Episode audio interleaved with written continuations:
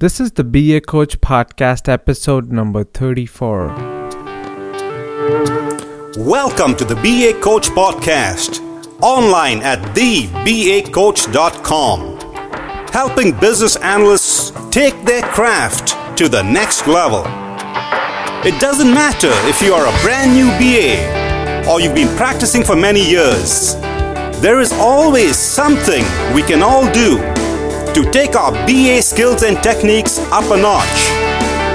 And now, here is your host, author, blogger, musician, and BA evangelist, Yaqub Muhammad, also known as Yamo. Hello there, and welcome to the BA Coach Podcast. I'm your host, Yamo, aka at the BA Coach on Twitter. In today's BOK Talk episode, we have a repeat guest, Jonathan Babcock, enlightening us about a few best practices in requirements packaging and documentation. But before we get started, I have an exciting news for you. The ultimate Babok kit with all the guides and media to help you demystify the Babok now has world's first and only CBAP CCBA audio study guide added to it it was a very unique project that I worked on, and you know, we had engaged three professional voice artists from Cleveland, Vancouver, and New York to make this happen.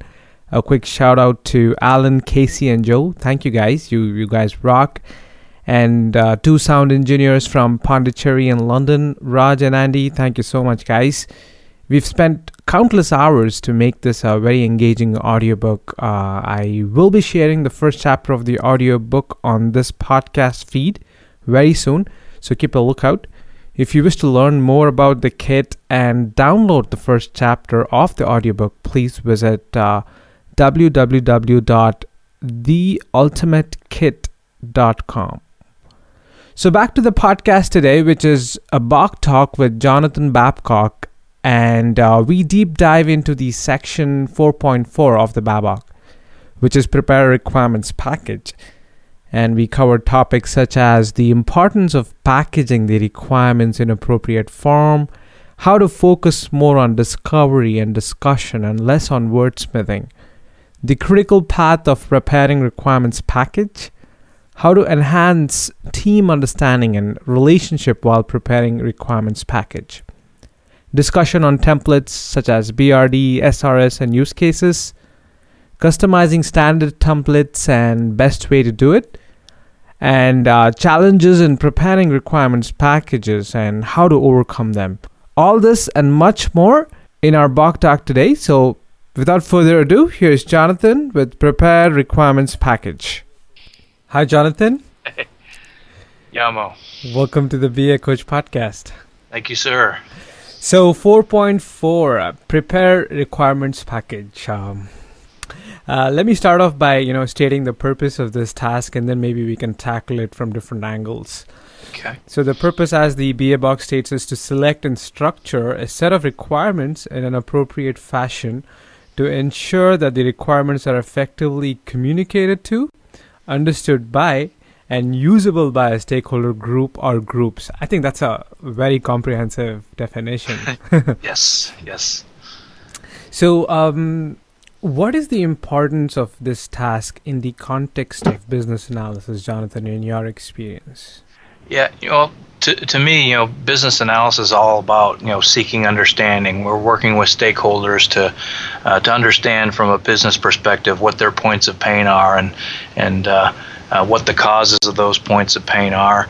And uh, we're, we're trying to, I, I, guess it's not a very elegant way of putting it, but we're trying to extract that type of information from their minds. Mm. And, and sort of create some sort of a holding environment, or, and often that might be the requirements package, or it might be uh, collaboration and discussion of what those needs and what those problems are, and then enable that uh, in as pure a form as possible uh, to be consumed by the people that are going to deliver the solution. And so that's you know it's really the essence of of, of business analysis. It's about creating that package that includes uh, whatever you know combination of text, uh, of visuals, or whatever the case may be that will allow that information to enter into the minds of those that are going to deliver it as easily as possible. So I like to kind of uh, play devil's advocate sometimes in between and ask a question what happened what would happen in scenarios where requirements are not packaged properly? Have you had any situation that you can graphically recall? Yeah I, th- I think if you've done this long enough i think all of us can probably think of situations where you know requirements when not done uh, properly or not given the appropriate attention or the, the, appropriate quality result in, in you know either misleading the people that are going to deliver the solution or delivering a partial solution, an incorrect solution.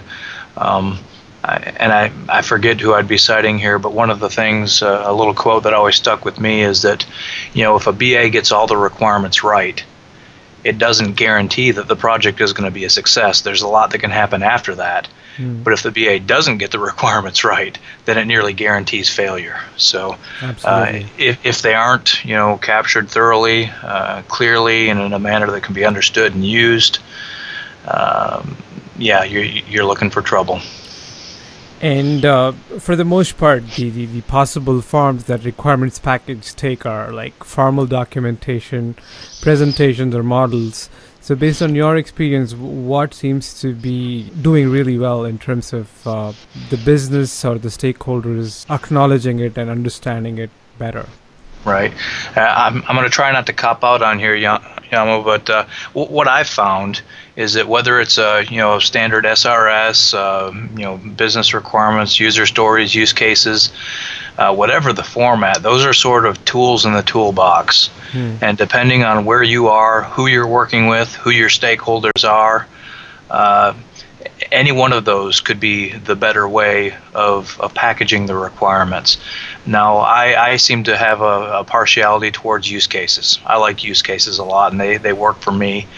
Uh, but I have uh, provided user stories and worked in a more uh, informal uh, and you know card conversation you know type uh, environment. And I've also done, I think most of us that have done this for a while have done the big thick you know functional requirement spec which you know can be successful if if the communication around producing that document is there so i don't know that i have a favorite and i think uh, honestly that it's important uh, for a business analyst that wants to have a variety uh, and, uh, you know lots of opportunity. It's good to understand and be able to use each of those types of, uh, of requirements, packages, or deliverables. Yeah, absolutely. I, I think those are some great points there, Jonathan. The the important thing to also note from the BABOK standpoint is, to is to focus on the inputs because uh, when you look at the inputs for this task, these are like business analysis, communication plan, for example. That's where you define how the communication is going to go and, and, what is the level of formality that that's going to be appropriate for your situation right? And, and also mm. things like you know organizational process assets if, if you've done things a certain way you you tend to draw things from that. Ha- has that been more of a trend in, in the projects that you've worked on? Or uh, do you try and, and see if, if, if there's a better way to do things or, or a more simpler way of packaging requirements? Well, I like the flexibility of the BA BOK, and, and I guess we're looking at figure four, five, where it talks about preparing the requirements package mm. and, and the various inputs that go into that. Yeah. And uh, as you'll notice, uh, you know, in the uh, in the diagram, the has prepare requirements package comes before communicating the requirements. And before I really dug in to try to understand, I thought that well, yeah, I don't know if I agree with that. That it needs to necessarily be linear in terms of preparation of the, the of the package comes before communication because to me uh, communication is key throughout the entire process. But if you do look back at those inputs in uh, 2.4 or the, the BA communication plan, mm. yes, that is where we talk about who is going to be involved, uh, what types of communication will be needed, and, and why, and, and, and how it will all be handled. So, yes, I think that, uh, you know, obviously the goal of preparing the requirements package is to facilitate communication, to enable us to get agreement and to formalize uh, the requirements and get approval and understanding. But the communication of the requirements has to take place. Uh, at least where I've seen the most success is when communication takes place all throughout the process of preparing the package. Yeah, and maybe like uh, when the BA BOK refers to the communication, it's the final Big Bang communication sort of that you do to get the sign off? That's the way I'm. Yeah, that's the way. I, you know, it's yeah, that is where we're trying to get the same picture in everyone's mind so we can formalize it, agree to it, and move forward. Yeah, absolutely. And, and what you said is perfectly valid too. The communication has to be ongoing. And it is for the most part, right? Which which brings me to the, the next important part of this uh, task, which is elements. That's where uh, we, we talk about work products as, as being important components of this task. So, mm-hmm. uh, in your experience, what have been the most prevalent work products, and and what works the best? Uh, the most prevalent work products, you know, they talk about meeting agendas and minutes. You know, one of the things that I've been most successful with, and uh, I guess I've, I've grown from from prior pain, is that one of the problems I would have is I would go off and elicit some requirements as the BA. You know, I'd go uh, meet individually with the various stakeholders, do some analysis, and present uh, a draft uh, requirements deliverable hmm. uh, to the team that would you know begin working you know from it and and reviewing and trying to refine and tweak. And one of the things I found that has helped uh, the most is to really go informal with uh, with some of the earlier deliverables it seems like when I would bring that first uh, uh, work product that was in the, the company template or whatever, we would focus more on wordsmithing. And we would think more ahead to, okay, what do we have to do to make this thing able to be signed off? And what is the language? You know, focusing on the language more than the understanding. Mm. So, really, one of the things I will do is I will bring just a bulleted list to those, those first couple meetings. And we will focus more on the discussion, more on the process of discovery more on the process of refining things. So after we've, you know, maybe met two or three times or however many times it takes to establish that understanding, when we actually do produce that requirements package, we are not, you know, I'm not presenting new ideas that everyone is seeing for seeing for the first time, but we're really just formalizing the things that we've all been discussing all along and agreed to.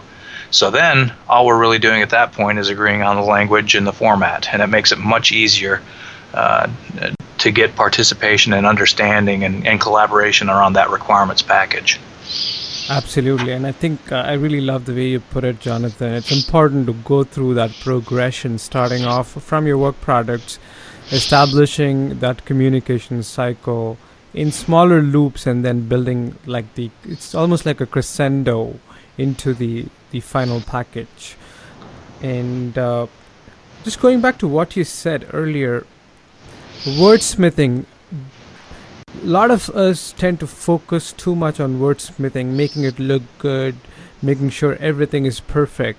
Right are you, are you saying that it is not important I'm saying there's a time and a place for it. And what I've found is when when we come to our first, you know, meeting together to discuss this package with, you know, with the requirements listed in the company template in the format with all, you know, system shells if that's the way you do it or mm. or however it is when it looks formal, people tend to think we're trying to agree on a document.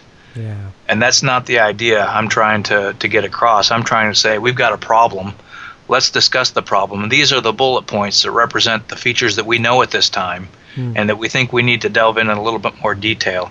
I guess what I'm saying is when you when you see the you know the company logo on top, you begin to shift into the approval mode and the formal wording mode and you tend to focus a little bit more on the on the verbiage mm. than on the content. And so what I what I found and uh, maybe it's just me, maybe it's a psychological thing, but by starting out informal, you get a lot better quality of dialogue and you really just build up to that. And before you know it it's like okay we we agreed to the requirements. It's really just become the sum of the notes that we've taken as we've you know collaborated around this original uh, bulleted list. And so all we have to do then is plug that into the template. Everyone has already agreed to it because they've already you know been part of the the conversation from day one. And so then it's a smaller step. It's a smaller hop to to, to tweak and get that final wording. Yes, it is it is important uh, that the wordsmithing and that everything else be done, uh, but the most important thing is making sure that everyone understands. Yeah, absolutely. It's important, but it's it's not the ultimate emphasis. Exactly. And like you said, it's important to maintain and establish that dialogue between you and the stakeholders so that you get the message across, which is more important than, you know, creating a big wordsmith document. Agreed.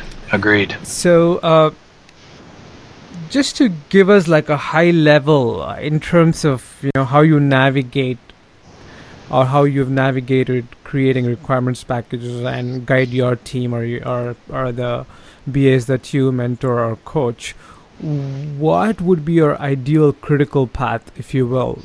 Like somebody starting off, let's say, uh, having discussions, they create work products. At what point do you think it would be good to kind of establish that critical mass and start building that package? You know that that's a tough one, and and uh, really uh, what I think I've coached my team on is, and, and we're in a bit of a unique situation in that we have some projects that, that follow more of a traditional SDLC path. And then we also have a Scrum team that's doing more of the, you know, agile type uh, requirements with stories and such. But the, the principles, at least in my mind, are the same across either. And that's, I think you know, and, and, and it's tough. It comes with experience being able to detect that thin uh, gray line between good enough and overkill, you know, I guess diminishing returns, the point of diminishing returns. And I think what I try to instill in my team members is a sensitivity for, hey, when when the team, when the people that you're trying to provide requirements for, uh, seem to have slowed down to the point where they seem to be comfortable, and it looks like uh, there's a solid understanding, and we probably have enough. And to steal a line from uh, uh Mr. Wiegers' uh, design can begin or proceed with an acceptable level of risk, that's when we that's when we kind of back off. But we, we don't rush through it. I don't know that I ever tell uh, analysts that you should do it in three iterations or it should take X number of meetings. It's just really being sensitive to, hey, d- do I have a, a pretty good you know feeling that the guys that are going to use this documentation understand what it is, what it's saying. Oh, and by the same token, do the people that I've elicited the requirements from also understand and agree to what we're trying to to move forward with.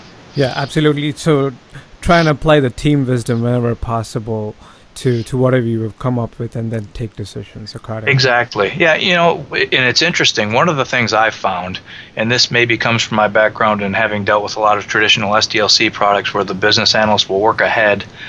You know, I've started trying to invite uh, the architect that I know is going to be involved with the project, or, or, encourage my analyst to invite the architect and the QA analyst to some of those really early elicitation sessions with a stakeholder, mm. if they have time or interest to do so.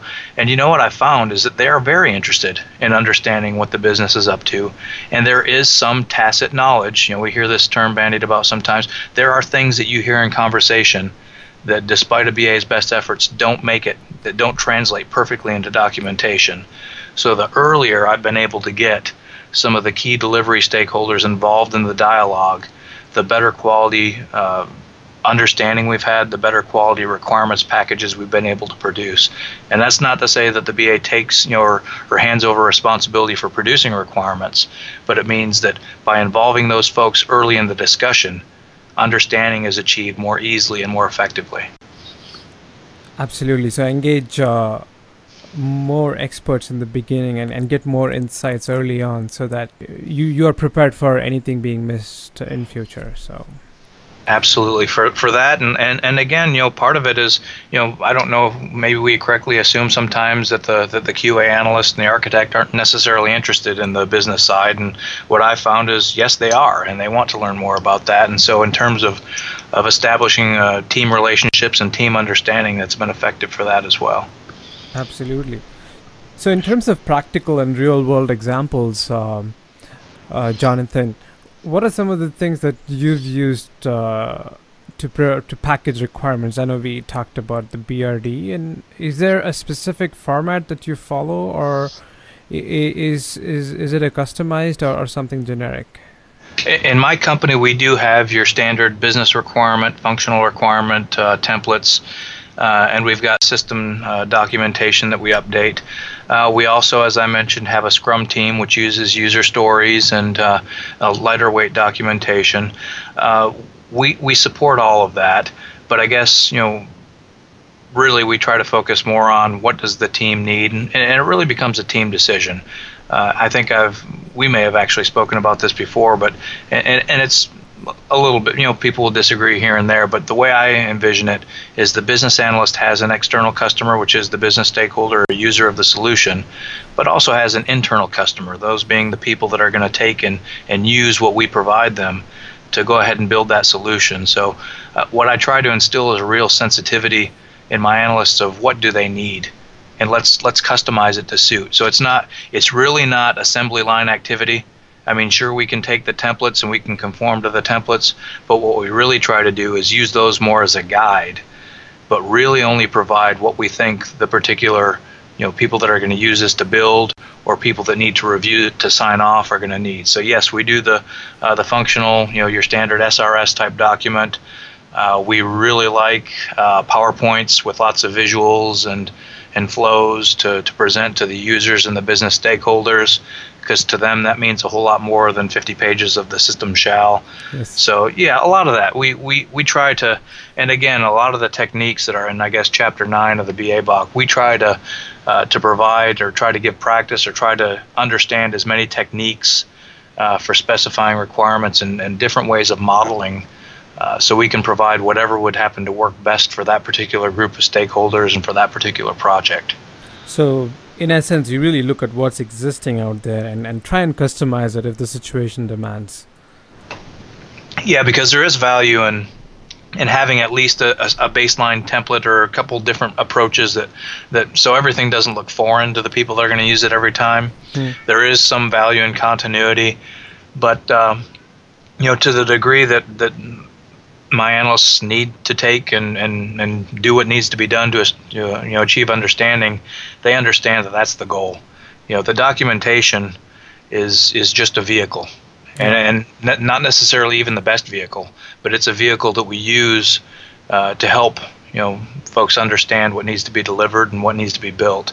And so to to the extent that they need to customize or they need to add or remove the you know they they do what they need to do.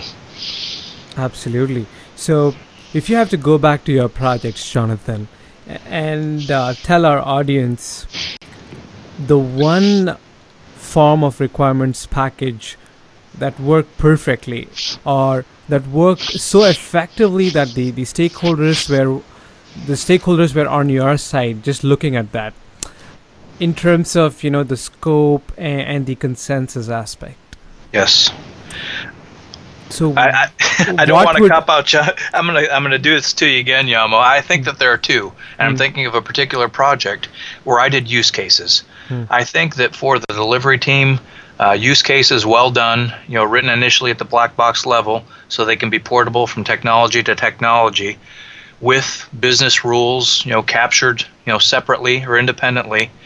Um, and, and modeled with an activity diagram or, or what have you is very, very valuable and works very well for compartmentalizing, for breaking up into piece parts, uh, the flows and the functions for the delivery team.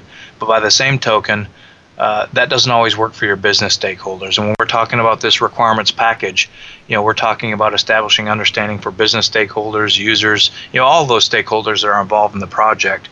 And so I think going back to that PowerPoint, if I can provide some rough sketches, some visuals, and some flows, and provide it in a context that they understand that reflects more the way they interact with the system, then I've seen a lot more value there. So it, we actually do a little bit more work once we've gotten those use cases done. Uh, to provide them to supplement them with some visuals and some simple flows, you know, with call outs that show what's going to be new, what's going to be different, and how. Mm-hmm. And uh, by by using those two together, you know, the use cases and the and the visuals, uh, we've had some really good success. So, were these use cases part of another bigger document, or those were it? Uh, actually, our use cases in this case were part of uh, uh, project level documentation, and the intent of our project level documentation is to live as long as the project. Mm-hmm. Now they are filed away, and so they can be uh, reviewed and pulled up for later use. But what eventually happens to that project level documentation is it gets added to system level documentation, which is used by you know support personnel, uh, by people that are going to create the next project that needs to touch or uh, you know use that functionality, because the project level documentation doesn't necessarily represent uh, the whole of the system. It only represents what's changing for that particular project. So what we try to be careful and diligent about is making sure that once those those project level uh, requirements are implemented, that they are updated into the system documentation, which is more sort of your uh, your uh, encyclopedia, if you will, of what the system does and what it is, and uh, and that type of thing. So more like a user training type documentation. Uh, it, it's uh, in our case, it's really more technical, but it is useful to the support personnel. Um, and, and our analysts do actually help with some of the you know the documentation that goes out to field users and some of the training. Uh, but when I say the system level documentation, it's really the uh, the sum of all the use cases, the rules, the flows that uh, you know the entire system uses. And so it's really kind of all of our project level documentation eventually flows up into that system uh, set of documentation that becomes sort of the user. Or not really the user guide, but the, the IT you know mm-hmm. delivery team's guide sure. to this is how it works. Absolutely. So does this uh, take shape of like a portal or is it another big package? It's uh, yeah, it's uh, I would call it a big package. It's broken up by by features and functional areas, and there uh, are various documents for the various functional areas that, uh, that the system performs. Sure. So more like chapters. Right. Right. Well, yeah, and the the thing that we like about that is that there's a lot of emphasis on you know especially in, in agile development to do your document documentation keep it lightweight just good enough to make it you know to, to, to enable the team to deliver a, a, a solid solution. But what we see in a lot of uh, uh, cases where with a more traditional SDLC is we're trying to make those documents so detailed that they can have a life beyond the project. And by having that set of system documentation, we understand and we accept that the documentation that we're doing for the project has a life and it will be until the project is delivered. And then it's the job of the project team to make sure that that information is propagated to the system documentation so, you know, for future use. Absolutely. So, Jonathan, if you have to give us three tips um, in terms of the, the challenges that, that one could face while preparing requirements package, what comes to your mind? I guess maybe just to recap a little bit what we've talked about is don't try to get too formal too fast when it comes to, to documenting and preparing that requirements package. It's okay to come with a few bullets and discuss those until we really have a solid understanding and then just take what we've discussed and let that you know develop into the to the more detailed and formal documents. Um, I guess another would be to um, you know make sure that we we provide team members uh, the opportunity to participate in the early discussions. We have actually found that we we try not to begin a project. You know, before we were in a more traditional SDLC, the BA would work a project or two, sometimes ahead of the the delivery team. We've tried to really make it so those delivery team members that are, you know, member of that team and that work stream are able to participate up front. And what we found is is that the team has a lot more solid understanding for not only preparing the requirements package, but as a as a springboard for delivering the solution and collaborating together throughout. And so there that's a couple. I guess yeah. really the the third is that you know not don't get too hung up on a template you know, like I said, there are so many tools, and, and some may be appropriate for some projects and some stakeholders, uh, some may not. And so, although you may have one that's your pet, you know, model or pet diagram, it, it, it serves any business analyst well to diversify and to learn about a lot of the good tools that are out there that are available and, and to try to learn which ones are appropriate and when. Because at the end of the day, it's not about creating uh, the SRS it's about creating that shared understanding. I think that's a wonderful closing thought, Jonathan. Uh, thanks a lot for being on the BOK Talk. It was great to have you on the show. Thank you. I had a lot of fun, Yamo. Well, I hope you've enjoyed the packaging of all the insights in this episode and took away all the valuable lessons and tips to create better requirements packages. If you wish to leave a comment or ask a question about anything we discussed in this episode, please visit thebacoach.com forward slash episode 34, the number 34. And as a reminder, please don't forget to download your first free chapter of the CBAP CCBA audio guide by visiting www.theultimatekit.com. That's it from this episode, folks. I will see you on thebacoach.com. Bye for now.